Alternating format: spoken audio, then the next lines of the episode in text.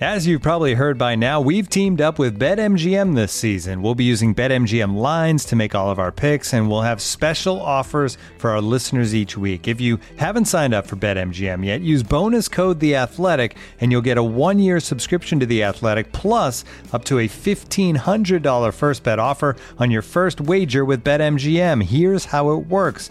Download the BetMGM app and sign up using bonus code The Athletic. Make your first deposit of at least $10. Place your first bet on any game and claim your voucher for a one year subscription to The Athletic. See BetMGM.com for terms. U.S. promotional offers not available in D.C., Mississippi, New York, Nevada, Ontario, or Puerto Rico. Gambling problem? Call 1 800 Gambler. Available in the U.S. Call 877 8 HOPE NY or text HOPE NY 467 369 in New York. Call 1 800 NEXT STEP in Arizona. 1 800 327 5050 in Massachusetts. 1 800 BETS OFF in Iowa. 1 800 270 7117 for confidential help in Michigan. 1 800 981 0023 in Puerto Rico. First bet offer for new customers only in partnership with Kansas Crossing Casino and Hotel. Don't forget, if you haven't signed up for BetMGM yet, use bonus code The Athletic, and you'll get a one-year subscription to The Athletic, plus up to a fifteen hundred dollar first bet offer on your first wager. The Athletic.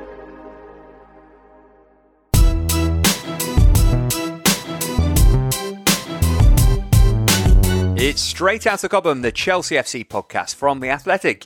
On this episode, glory be, the curse of Goodison Park is over as Chelsea pick up three points on opening day.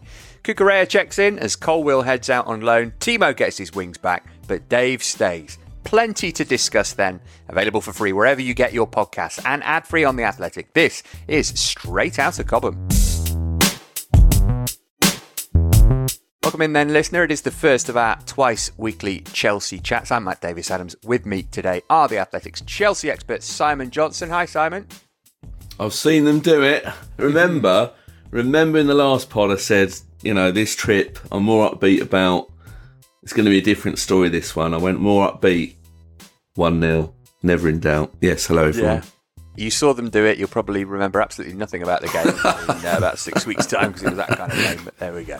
Uh, alongside Simon today is the former Blue Youth, Sam Parkin. How you doing, Sam?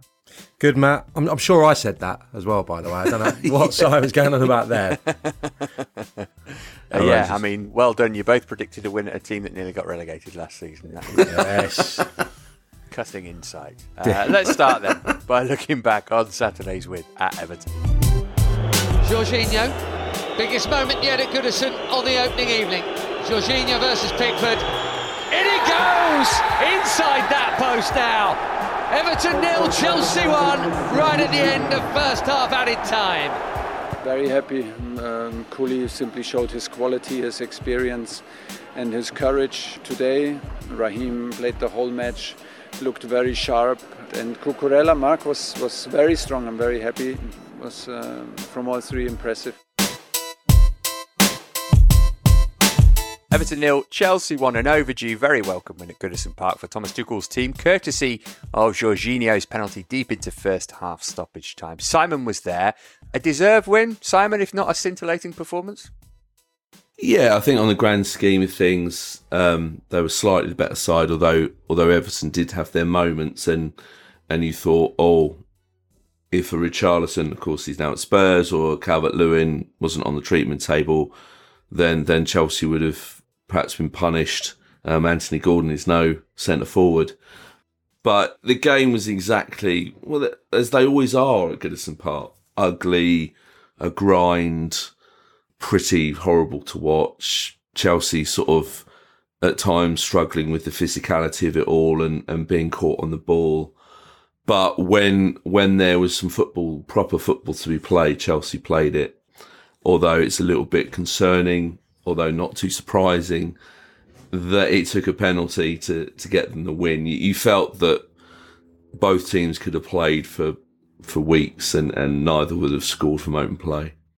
Um, no real surprises, Sam, in the starting 11 that, that Tuchel picked here. We wondered if, if Chilwell would be fit enough to start, but, but given what we learned about Marcos Alonso afterwards, I guess that was always going to be the case. And, and it's only really whether it's Kante and Jorginho or, or Kante and Kovacic, isn't it? That's the, the big selection issue. Yeah, I, th- I think so. He likes that pair, doesn't he? And uh, I wouldn't envisage it changing probably anytime soon, given the, the result. And yeah, good to see Chilwell out there after what, what we discussed. And obviously had a huge part to play in the goal. Although we'll come on to him, the pass from Koulibaly was one of the the bright spots of the afternoon because I maybe didn't anticipate him having that that quality in that type of area. But no, I mean, you know, on reflection of the game, it's probably quite easy to see why Chelsea are going to have the similar problems to the to what they had last season. It's the same team essentially. It's the same setup. Yes, with Sterling in there and, and Koulibaly, but um, those flaws were evident again, I suppose, at, at Goodison Park. But you caveat that with it being the first game of the season, so no panic here. Given our tone in the last podcast, a 1 0 victory is much welcomed at that place because the top six, seven teams in the league aren't going to win at Goodison Park. So when you look at that, that's a it's a great result. Um, what about the debutants then, Simon? Koulibaly and Sterling, two of Chelsea's better players on the day. Yeah, and I'd add Cucurella in there. I, I think that was the, the big positive of, of the day was that the three signings, okay, Cucurella came off the bench, but the three signings instant upgrade in quality. You can you can see they're all settled in. To touch on Sam's point, for example, about Koulibaly, I too was like, okay, not only are you a top defender, but passing the ball was good. And I think that's something that Tuchel wants more from his back line. Um, someone that can pass the ball. The ball to, to Chilwell uh, had a perfect view of it, but it, it wasn't just the fact that he passed it, it was the weight of the pass. Everything was perfect. So Chilwell could, could turn and, and go on to win the penalty. Sterling, I'd say for particularly the first hour was was very good. He faded a bit in the second half, although was unfortunate not to to get a debut goal, an official debut goal. Um, you know, the shot it was a lovely move. Came from a Cucurella cross, lovely move. Just his shot deflected just wide, and Cucurella. Ben Chilwell does have something to worry about there because one clearly Ben Chilwell's not 100%. Um, Tuchel hinted at that in the pre-match press conference, and you could tell there were so many moments where he went, "Yeah, he he's a yard off his normal pace, but also he's just energy." In fact, I think it. I always I said to the guys around me in the press box, it almost did him a favour for the penalty because when he did the turn and he was in on goal, a fit Ben Chilwell would have run in and got a shot off, but because he was he was so slow it gave Doucouré a chance to come back and foul him. I mean, maybe a fit Chilwell would have would have scored anyway, but I, just thought, oh yeah, that's that's where a lack of pace actually sort of um, helped him out. But um, but Cucurella when he came on, I just thought, yeah, he he, he just it's it's like he'd had one training session and he was just bombing up and down that left flank. So I won't be surprised if he's he starts against Spurs at the weekend because he was that good. Yeah, no doubt it was a penalty and, and, beautifully dispatched as well by Jorginho. Love it when the ball rolls all the way around the net like that. It's very aesthetically pleasing. Uh, so Cucurella good, Sam. And, and, just looking at at the back three that started that game, I mean, you can include James and Chilwell in that if you like too. But to say we've spent most of the summer worrying about Chelsea's defensive cover and lack of options there, there aren't there aren't many better threes to start with than Azpilicueta, Thiago Silva, and Koulibaly.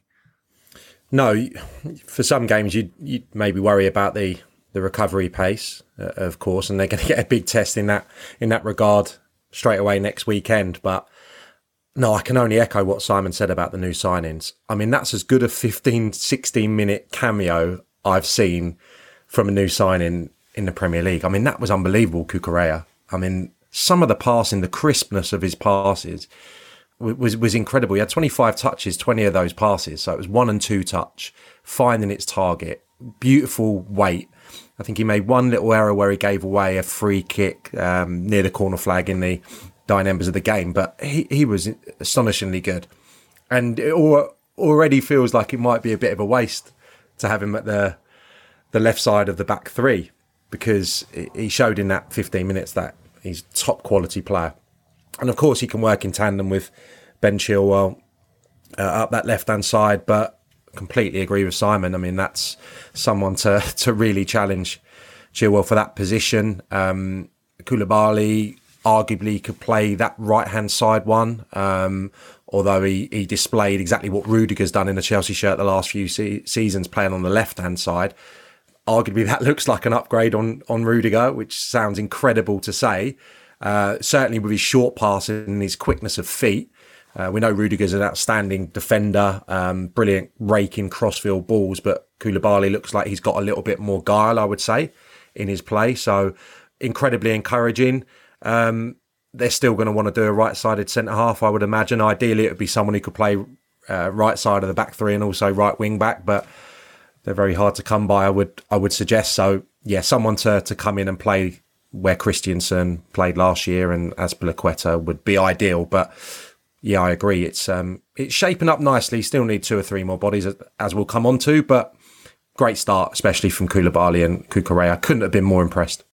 It's going to be interesting, Simon, to see if Thiago Silva can play as many games as he did last year.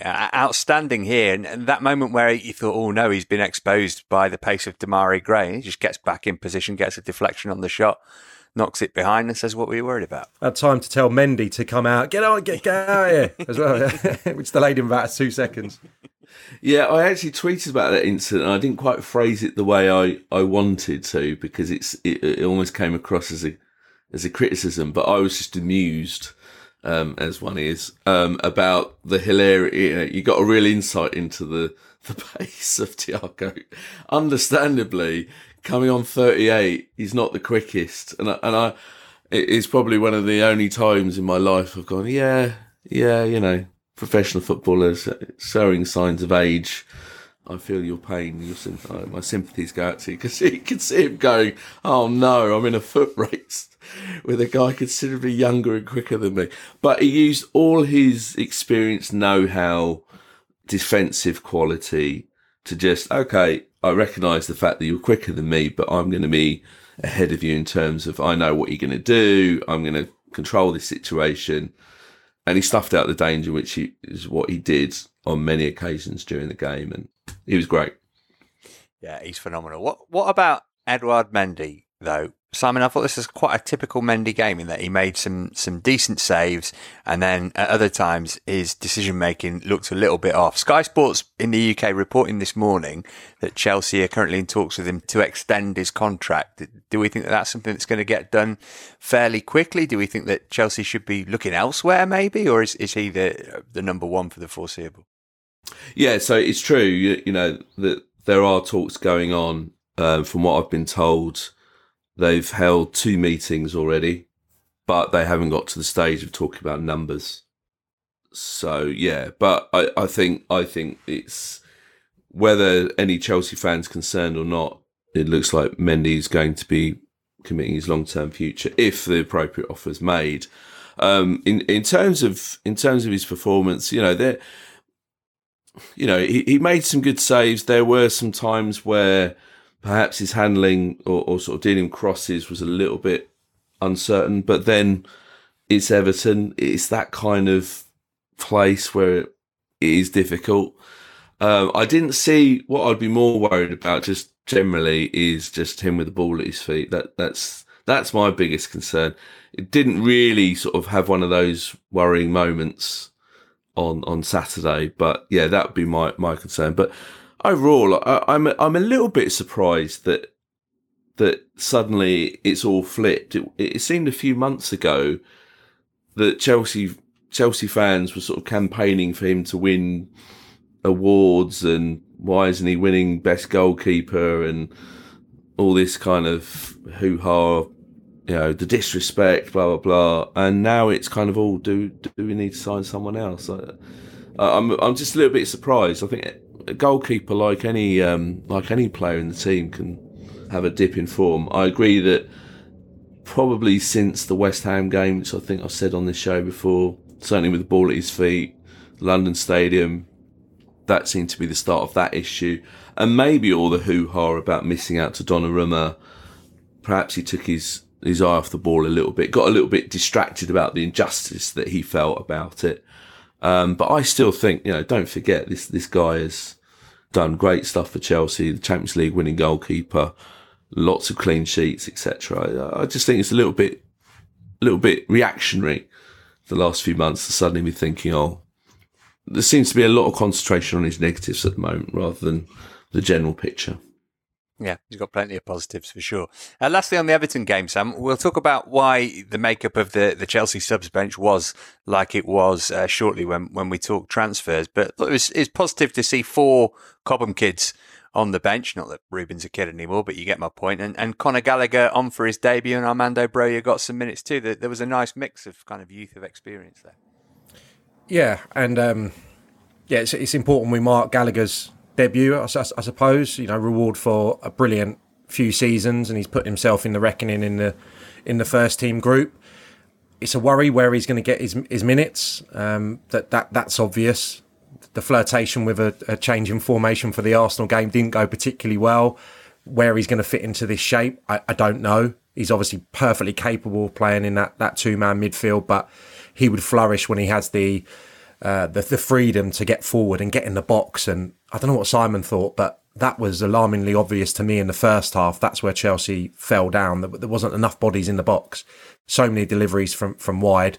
Uh, the corner kicks were spectacularly bad in the first half. I think there was 13 of them, but just balls in from general play, there wasn't enough bodies getting in there. So Gallagher will bring that, and I'm sure he will have the opportunities at times. But it's not going to happen invariably if it's um, a three-four-three moving forward.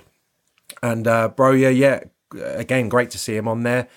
And I think he may be the one that gets an opportunity sooner because if the the forwards misfire um, continually, I said on last week's pod, I quite like the idea of the fluid front three, even if they were to bring in another forward and and not have the archetypal number nine, which seemed to dominate the conversation post match because neither team had one.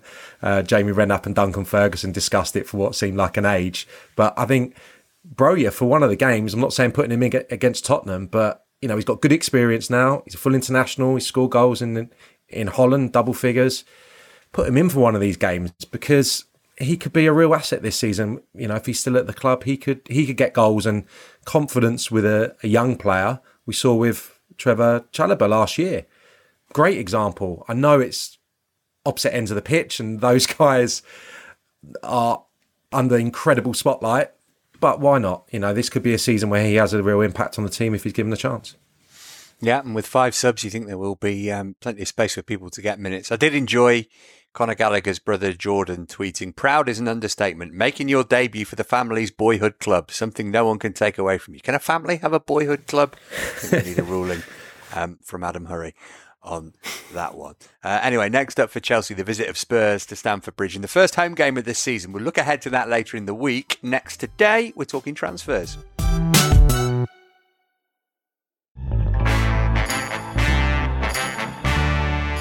Hello, I'm Mark Chapman, and I'm back with some good news. I'll be hosting the Athletic Football Podcast four times a week. I'll be joined by the likes of Adam Crafton, David Ornstein, Flo Lloyd Hughes, Matt Slater, and plenty more of the Athletic's brilliant journalists. And together, we'll bring you the best insight into the biggest football stories. So that's every single week, Monday to Thursday. And if you like what we do, then please follow and subscribe to the Athletic Football Podcast in all the usual places.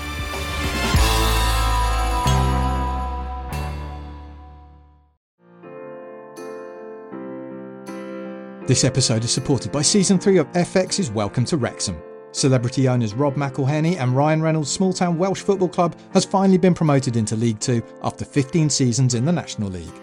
Dedicated staff and supporters celebrate the city's return to glory while bracing for the newfound challenges that come with being in a higher division. Will Wrexham AFC stand up to the challenges and rise again into League One?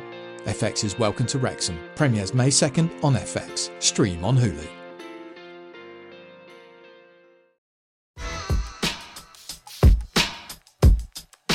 Well, plenty's happened in terms of ins and outs since we last spoke. We'll run through the latest Chelsea transfers and rumours shortly. But first, Simon's written about how the club are making this work in terms of spending an FFP. The piece is up on the Athletic now. Give us a little tease, Simon. It's it, basically there's not much to be worried about from a compliance point of view.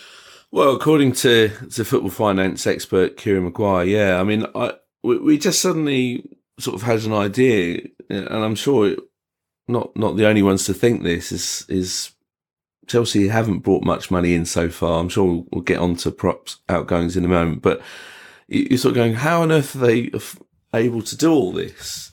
um, because it looks like they're going to be spending quite a significant amount in the final weeks as well. So we, we thought about doing this piece. Also, a little bit of a, I don't know about you guys, but it feels very sort of 2003 to me, Abramovich's first window, the, the sort of the the sort of the daily transfer. Oh, they're after this guy, they're after this guy, they made a bid for this guy.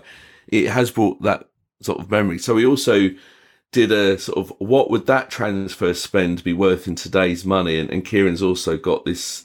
He came up with his football inflation calculator, and we've basically been work, able to work out that the 2003 spend would have worked out in today's money at over 400 million. Um, so just to put it in perspective, but in in terms of the actual point, he's saying that, that the way clubs work, obviously FFP for one is is taken over three years not just obviously one summer. And he's sort of saying that the way clubs always operate is that don't take the total transfer fee. It's spread over the length of their contract. The, the term is called amortized. So if they spend 300 million, he was saying it will go down in their accounts around 50, 60 million.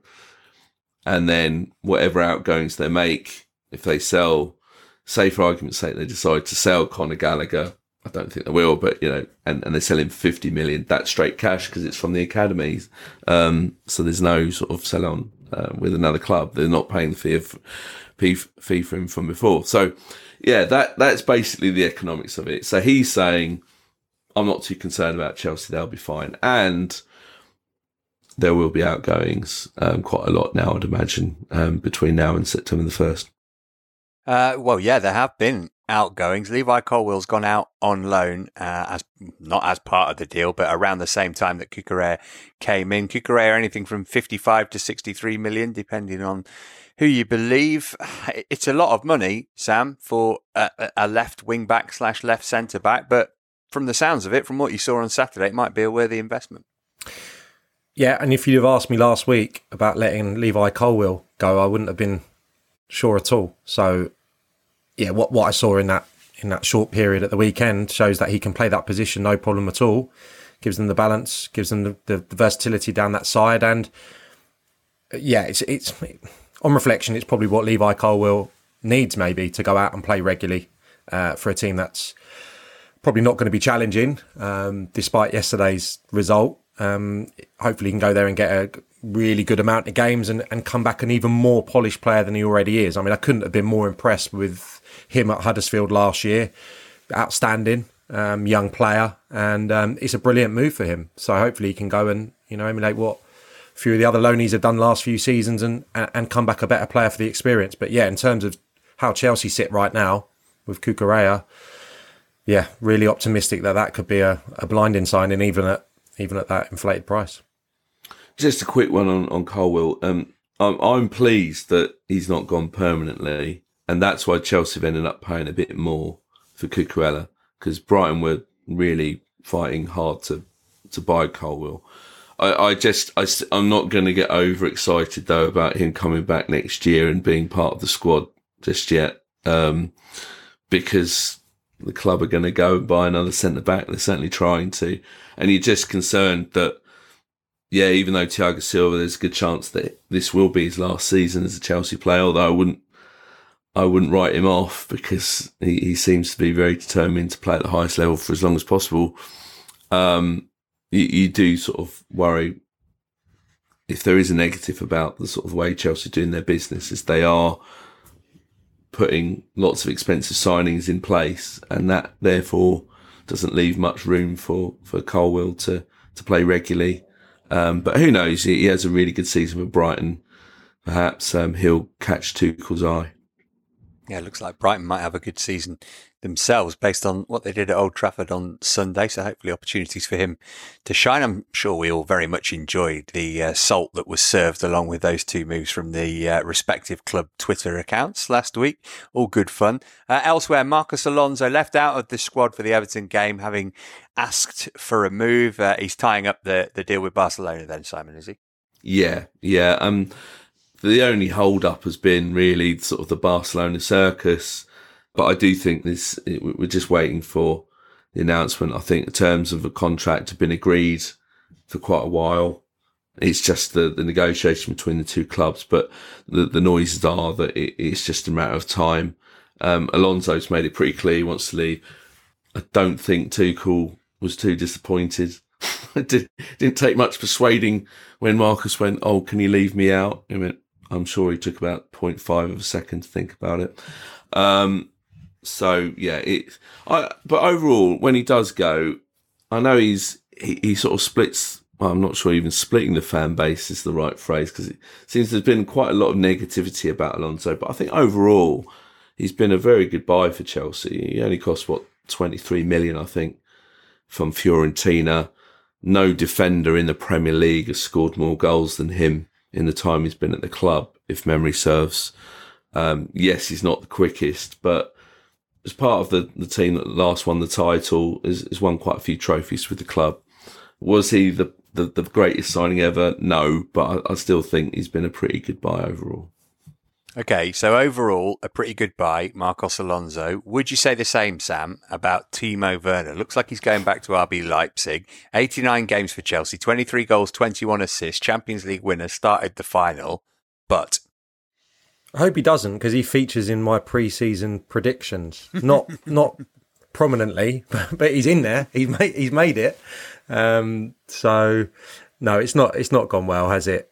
Not for the want of trying. And I often think about. I suppose Mason Mount is on the outside looks like the most low maintenance player, um, and I, I I'd, you know, I'd say that about a lot, a lot of the players. You know, um, even someone like Kai Havertz seems to just get on with it. There's not much noise comes out, out of his his camp, or he doesn't speak about his displeasure in the in the press and stuff like that. But Werner's just not seemed he's not seemed happy. He's not seemed like he was going to turn it around at any stage. And there has been obviously big moments and he contributes assists and wins penalties and stuff like that. But he's never gone on that run of goal scoring form, which seems to uh, has, has held him back really. So it's disappointing if it's going to end this way because such optimism when he came to the club, I think, after what he'd done previously, and everyone was in for him, weren't they? But it's just not worked out really. So, yeah, it's going to be a shame. But I think there's there's players that are ahead of him in the queue right now. Clearly, uh, the three that started at the weekend, and um, you know, I'm optimistic that Pulisic could have a bit a better effect this year. And yeah, he's he's well down the pecking order. Chelsea must be delighted and, and maybe a little bit surprised, Simon, that this is going to be a permanent deal because we've spoken at length, haven't we, about the fact that it's going to have to be another one of those loans where Chelsea end up paying a lot of the wages and don't get much of a loan fee. So to be able to, to offload him and get those wages off the books is a bonus. Yeah, and, and the sort of the sums being talked about, sort of 30, 35 million euros. Yeah, Chelsea have ended up making a loss on him, but it's not not as bad as Lukaku at the moment. it's the Lukaku scale, and and uh, yeah, Werner. Given given how poor Werner's been overall, I don't want to pile in on the guy. He did make that run for the for the winning goal in the Champions League final, but he's one of the worst. I'm going to totally contradict myself. One of the worst players for doing the basics I think I've ever seen just someone that just you expect someone to control a football and be able to pass to a teammate. That's the bare minimum. you just so many games I'll be sitting in the press box going, "What was that?" But you know, he tried hard. He's got pace, but I think the Bundesliga is more a league that suits him because they play high lines and he's able to with his pace get behind and he finds it a lot easier, but he's been exposed in the Premier League. Scenes when he gets 10 goals at the World Cup. yeah, yeah. yeah. It, oh, I think Sam's given a clue into perhaps what his uh, prediction is. I did think about that, you know, um, the putting putting him down. I didn't study the groups, but you know they're bound to have a five 0 somewhere, aren't they? Yeah, yeah, yeah, um, yeah. And then he'll lift up his top and go, "That's for you, Johnson." Uh, but um, but no, good luck to him because he was king of the assists, I'd say, rather than king of the goals. His pace was remarkable, and the amount of penalties he won, particularly in his first season. And I think he he didn't do a Lukaku. He didn't make a terrible interview and, and make it all about him. And, you know, he did, you could tell he wasn't happy, but he, he thought about the team. He wasn't unprofessional like a certain someone that's now in Inter Milan. Uh, another possible departure, and this one may be slightly surprising. Reports emerging on Sunday that Callum Hudson Odoi has asked to go out on loan. Leicester and Southampton linked with him. Feels like a good idea to me, this Sam, because he desperately needs regular football, doesn't he? He hasn't been the same since that Achilles injury. No, and it's it's a shame because so optimistic that he was kind of the one, wasn't he? That was obviously getting game time what three years ago, maybe, maybe even longer. Um, just thinking about that, was it Sheffield Wednesday in the cup? Mm. Saw him score a goal, but obviously there were bigger moments than that. But yeah, he was. Um, that was around the time of the speculation, wasn't it? I think he just started playing again when he was possibly going to be off to Munich, was it? So um, yeah, it's. I can understand it a little bit because he's not kicked on. You know, we thought he was going to be such a ferocious, exciting talent, and it's just plateaued a little bit, and he's become something of a utility man, I suppose, a little bit in this shape, having to play at wing back and and such like. So, yeah, I, I don't know. It'd be interesting if it's a Premier League or whether he sees it as a good, better opportunity to to try something abroad. Um, that wouldn't surprise me at all. I'm sure Simon knows more about what the possible destinations are, but that would maybe feel like a better fit right now. I'm not sure why, but maybe just because you know to get him away from the Premier League and he show his quality and get some games elsewhere and come back maybe a more rounded player. Yeah, unfortunately, we're hearing that there isn't that much in the Dortmund interest, um, despite what may be putting out there right now. But there has been that link before, and I think that was the mistake when Dortmund have been in for him and this was before I think Tuchel arrived. But that was the mistake for me uh, when he could have gone out on loan for a season at Dortmund and, and Chelsea said no. I, I, thought that was a strange, strange decision to make because he needs. We, we don't know. Here we are, all these years later. We don't know how good he is mm. because he ne- he never plays. Has he ever played ten games in a row? I know he had that really good spell which coincided with Chelsea's good spell last season, and he was playing a lot as the left left ten. And so we got an inkling then. We sort of went, okay, you know, he's finally playing his preferred position, but it says a lot, certainly in terms of he's been given the message constantly that Chelsea are looking for other people. They went for Raphinha. You know, they're not. Tuchel is not looking at him as the answer. So who knows if it's even just a loan? It, it may be a permanent if someone offers enough money. And and if you're him, I, I think he has to go this window, either or, permanent or loan.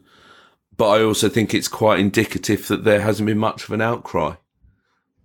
It's not like Levi Colwill when suggestions that he was leaving comments on my piece when I said that Levi Colwill will leave when a defender, if another defender is signed yeah, it was quite toxic the response, but I don't think um, it'd be interesting what they think now. Now he's at another club, but uh, I don't think there's going to be that similar sort of level of angst if if Hudson Odoi moves because you know he's been there for a few years and never really sort of shown that sort of that Arsenal pre-season game. I don't know whether you remember it.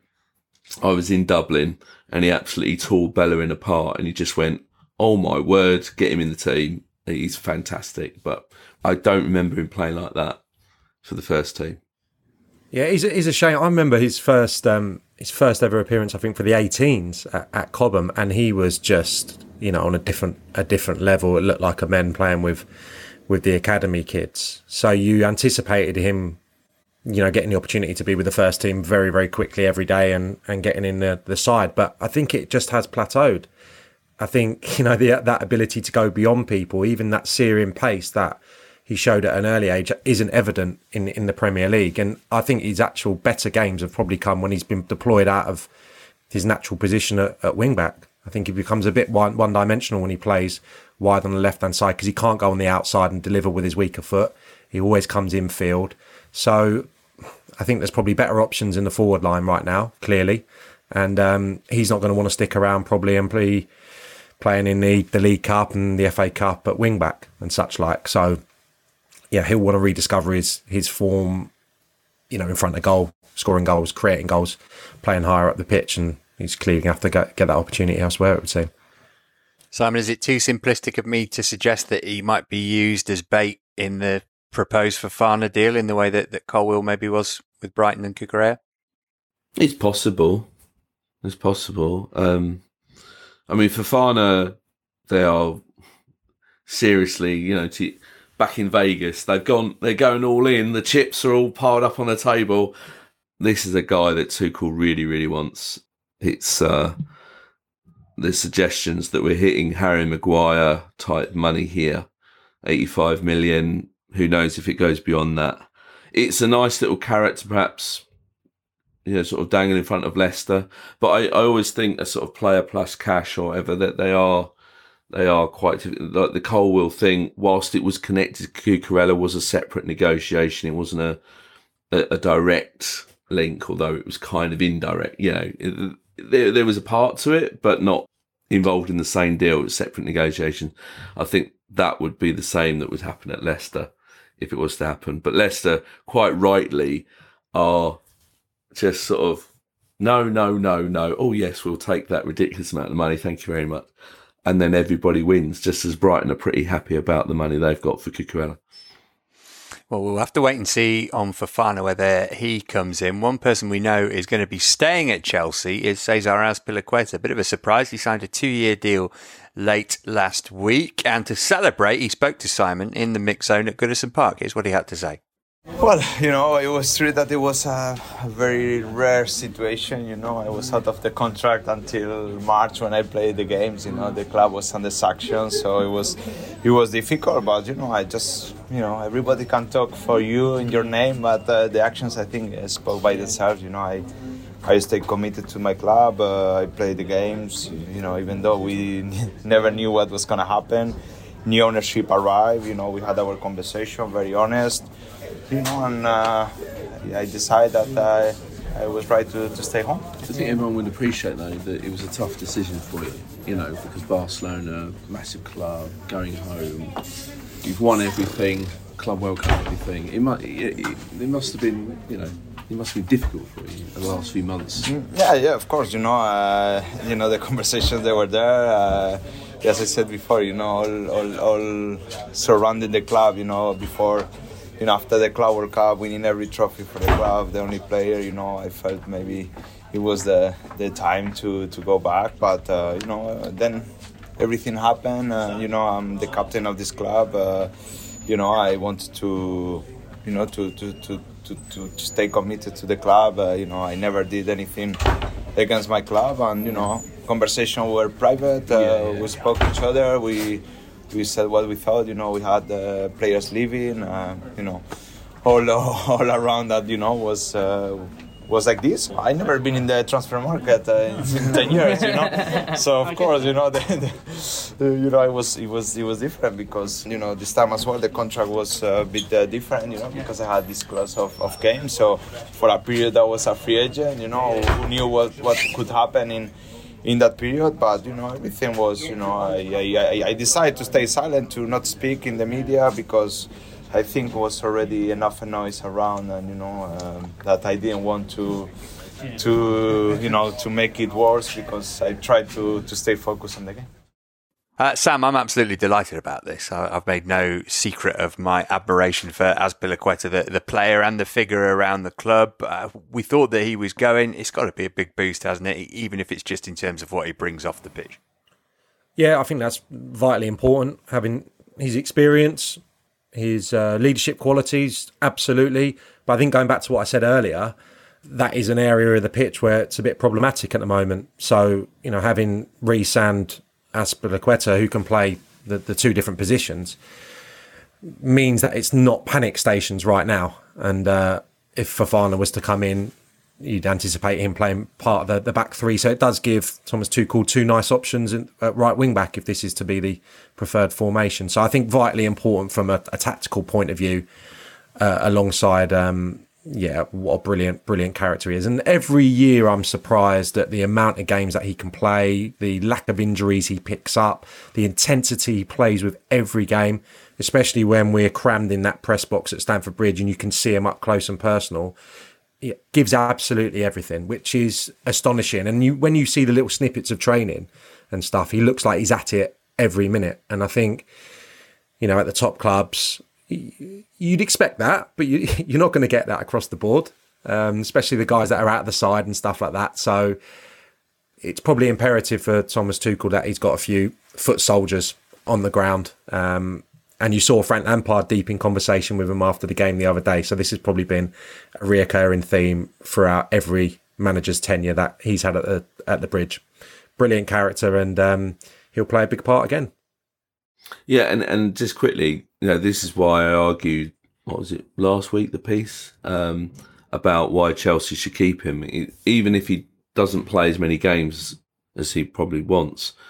Um, I just remember the, the role that John Terry and Gary Cahill had in their last years at Chelsea, where they, they started playing less, but it was their presence, it's their the leadership, the we know what Chelsea's about. So I think it's very important to have that kind of character especially when new signings are coming in. You set the standard in training. This is what's expected of you, etc. And, and Azpilicueta's all over that. In the actual sort of meeting with him on on uh, in the Goodison Park tunnel, he comes out and went, "Are you still here?" Then he's like, "You can't get rid of me." You know, he obviously admits that. That, the Barcelona, it's an open secret. Everyone knows that he, he was very keen to go to Barcelona. He thought it was an end of an era, you know, having won everything. But but as I put to him, I sort of went, yeah, but you're now you can now be part of a new era. It's almost like a it gives you a new lease of life that you've got this new ownership, spending money. You can perhaps go on and win more and help the club win more. And you can tell that he's he's not thinking, oh no, I've missed out on Barcelona. You can tell he's genuinely excited to still be around at Chelsea. Simon, with my answer there, I was obviously speculating as to what the reason was behind, you know, keeping him at the club. Do you think it is the issue with the formation where they're a bit weak in certain areas, or is it more for that that leadership quality? I think it's everything. I mean, the the, the owners, the owners clearly, because they they ended up speaking to him um, a lot. I think they they've quickly realised sort of how influential he is as a as a guy in that in that dressing room. But the fact that Asp can, yes, he can play right wing back, he can play right sided centre back. Chelsea, I, I, I still think a Fofana will will come in, but with the amount of games, he will get to play a lot. He actually admits that his form. He was very honest. He said he felt that he played the most amount of minutes of anyone between I think he said November to February, and then combine that with all the Barcelona, the sort of distraction of the pit. He said he said my form wasn't the greatest after after that, and particularly after the last international break, so the last sort of six weeks of the season. Very honest of of, of Asp, but then I took from that the the implication that he he thinks well, you know, don't judge me on those final six weeks. I will be back to my back to my best, and I thought we saw that on Saturday. I thought he put in a put in a good solid performance, but you would have to protect him I don't think that back three should play together too much because, as you said right at the start of the show, Sam, pace wise, it's it's not the not the strongest. You, would have to pick and choose how often I think you play with those guys. If Chelsea get Fofana, then uh, are we considering that a successful window, Sam? Keep Azpilicueta, sign Sterling Koulibaly, Cucurella, Slonina, Chukwuemeka, and Fofana. Is that good? Are you still looking for a striker to make it really feel like they've got everything they need to? Yeah, I think so. It's a brilliant window if they get a forward and Fofana, I think. Yeah, undoubtedly. I think Thomas Tuchel said that the midfield was the, the least important, or words to that effect, I think, after the game. And I obviously concur with that. Yeah, I think, yeah, vitally important they get another option defensively. And then you know, we've seen, even though it's a small sample size, although we've seen pre-season as well, you know, um, the inability to convert chances in quite a number of the games that you need another option up there. And um, yeah, to contradict what I said, probably as we wrapped up our last pod on on Thursday of last week.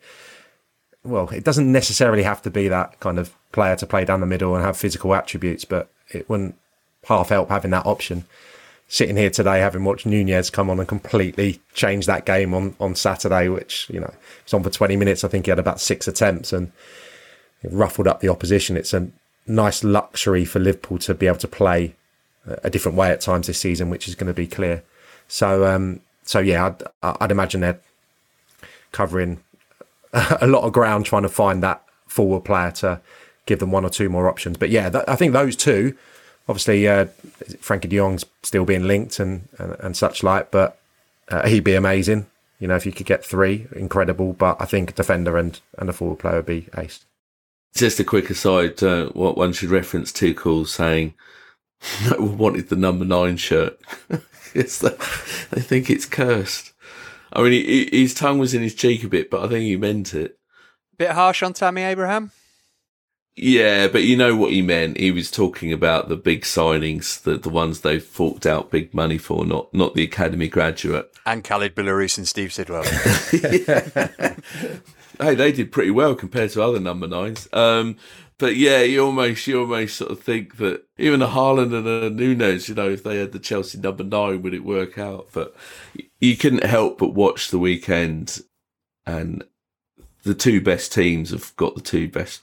Well, Harry Kane, but they've gone out and bought two of the best strikers. I mean, Nunez is frightening already, and just like, oh no, if it wasn't hard enough to catch these two teams, they've they've now got two quality buys, and you can't help but think, why can't Chelsea sign one of these guys? What about Fofana, De Jong, and Mitrovic? There you go. Yeah, yeah. I, have always liked Mitrovic, even though he's, he's struggled in the Premier League up until Saturday. Matt, you know, Matt's not so sure. Yeah. Mm, it just seems like it would be quite extraordinary for that to happen now. But, oh, it would. Yeah. It would. But I mean, that pro- that profile of player. Mm. You know, when you're looking at players, I know he's not necessarily scored goals freely. I think he was in double figures all comps a few years ago, not the not the previous Fulham Premier League season. But that profile of player who has actually played at the level knows the knows the league, um, and obviously is the old fashioned type who's going to be a predatory in the 18 yard box. There's there's not many of them. Um, you know that that come off the tongue. Go for Arnautovic. That's what you're trying to say, Sam. yeah, I don't know. He, he had that amazing season, didn't he? But he still strikes me as someone who spends a lot of time outside the box. You know, wanting the ball to his, flicking it about, wanting the ball to his feet, not that person who's actually going to be pulling on the diagonal if Mitrovic does shock us all and sign for Chelsea, I'm amending my pre-season predictions to have him as Chelsea's top scorer at the World Cup. Serbia got Cameroon and Switzerland to get a hat trick in one of those games, uh, surely. Uh, so that's the men's team. Meanwhile, Chelsea women have confirmed the signing of Swedish international midfielder Johanna Rytting Kaneryd from BK Häcken. She is the fifth new addition to Emma Hayes' squad this summer. Looking for an assist with your credit card, but can't get a hold of anyone? Luckily, with 24 7 US based live customer service from Discover, everyone has the option to talk to a real person anytime, day or night. Yep, you heard that right. You can talk to a real human in customer service at any time. Sounds like a real game changer if you ask us. Make the right call and get the service you deserve with Discover. Limitations apply. See terms at discover.com/slash credit card. This episode is brought to you by Michelob Ultra, the official beer sponsor of the NBA. Want to get closer to the game than ever before? Michelob Ultra Courtside is giving fans the chance to win exclusive NBA prizes and experiences like official gear, courtside seats to an NBA game, and more. Head over to michelobultra.com slash courtside to learn more. Elsewhere in Chelsea news, the Dev squad kick off their campaign tonight, aka Monday. They're away at Wolves in PL2 in what's Mark Robinson's first official game as head coach. The under 18s will have to wait until the weekend for their first league match. They go to Arsenal on Saturday. All right, before we go, uh, Simon, can you tell us a bit more about what you've got planned work wise for the week? Yeah, I'm flying to America for. yeah, and you told me that, and I totally forgot it. But you might write something on Edouard Mendy before then. Yeah, well, yeah, there should be a little news line by the time this comes out, just just confirming that these talks have, have, have, gone on. But what's worth um, perhaps a read in case you've missed it, understandably so, because it's all about the Premier League opening weekend, etc. Is um, I did a piece. I, I attended a, a trial day. I finally wrote this piece. I may have mentioned it on the pod before. Um, I finally written it. It's a bit like when uh, my university uh, tutors were going, "Yeah, we know that Simon, the guy that takes weeks to get his essay in." But yes, I, I went to a trial with Nigel James Elite Coaching because Nigel James is the dad of of Reece and Lauren, um, and um, it was fascinating to watch him at work. You could kind of see why Reece and Lauren have made it as far as they have because of their dad. Um, not just the way he coaches, but also the way he talks. But I also spoke as part of this piece, and it sort of to bring it more up to date. Um, I spoke to Jack Rudoni, so it's it's not just about Reece and Lauren. He's actually brought through. He estimates over fifty players that he's worked with are now placed with pro clubs. And Jack Rudoni uh, worked with him after he was released by Crystal Palace at about the age of 10. Um, he ended up still going through the uh, Nigel James, even though he joined Wimbledon soon after. He actually trained as much with Nigel as, as he did with Wimbledon. And he's just been bought by Huddersfield for £800,000. So it, it shows that without this being too much of an advert for his, his academy, that he polished a, a, rough diamond there, and he's he's now got a player, for example, playing in the championship. Started his first game on, on Saturday, albeit in a in a losing course. So um, anyway, it's well worth the read, uh, I think, and uh, yeah, it gives you a leading insight into not just his academy, but perhaps why and another insight into why Reece and Lauren have made it as far as they have. Athletic.com slash Chelsea pod, the place to go and sign up if you aren't currently a subscriber and you want to read that. It will only cost you a pound a month for the first six months. Uh, Sam, what's in your footballing future over the next seven days or so? Oh, um, League Cup tomorrow. Charlton against QPR. Desperately trying to think of a Chelsea link. Um, Jake, Jake Clarke, Salter, there you go. and uh, potentially Dujon Sterling. Has that happened yet? I thought that QPR were very interested in him. Any I read last week, so that might be one to keep an eye across. And yeah, various bits from home. Golf day Thursday played very well yesterday. Simon, thirty-five English pounds in my pocket for coming second. So um, things are looking good on that front. Second out of how many? Uh, seven. Two ball. Okay. Yeah. I thought you were going to ask me if I had two pairs of trousers on.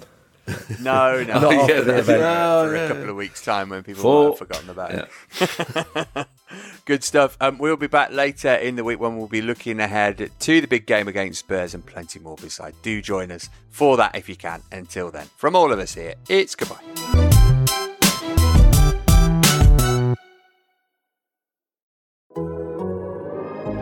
The Athletic.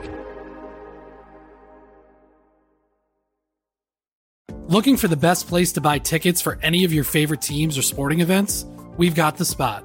Our partner, StubHub, has been the leading ticket marketplace in the world for over 20 years, providing a 100% guarantee with every order. From a worldwide selection of live events, the widest choice of tickets, and industry leading partnerships, StubHub has what you need to purchase with confidence. StubHub, an official partner of The Athletic.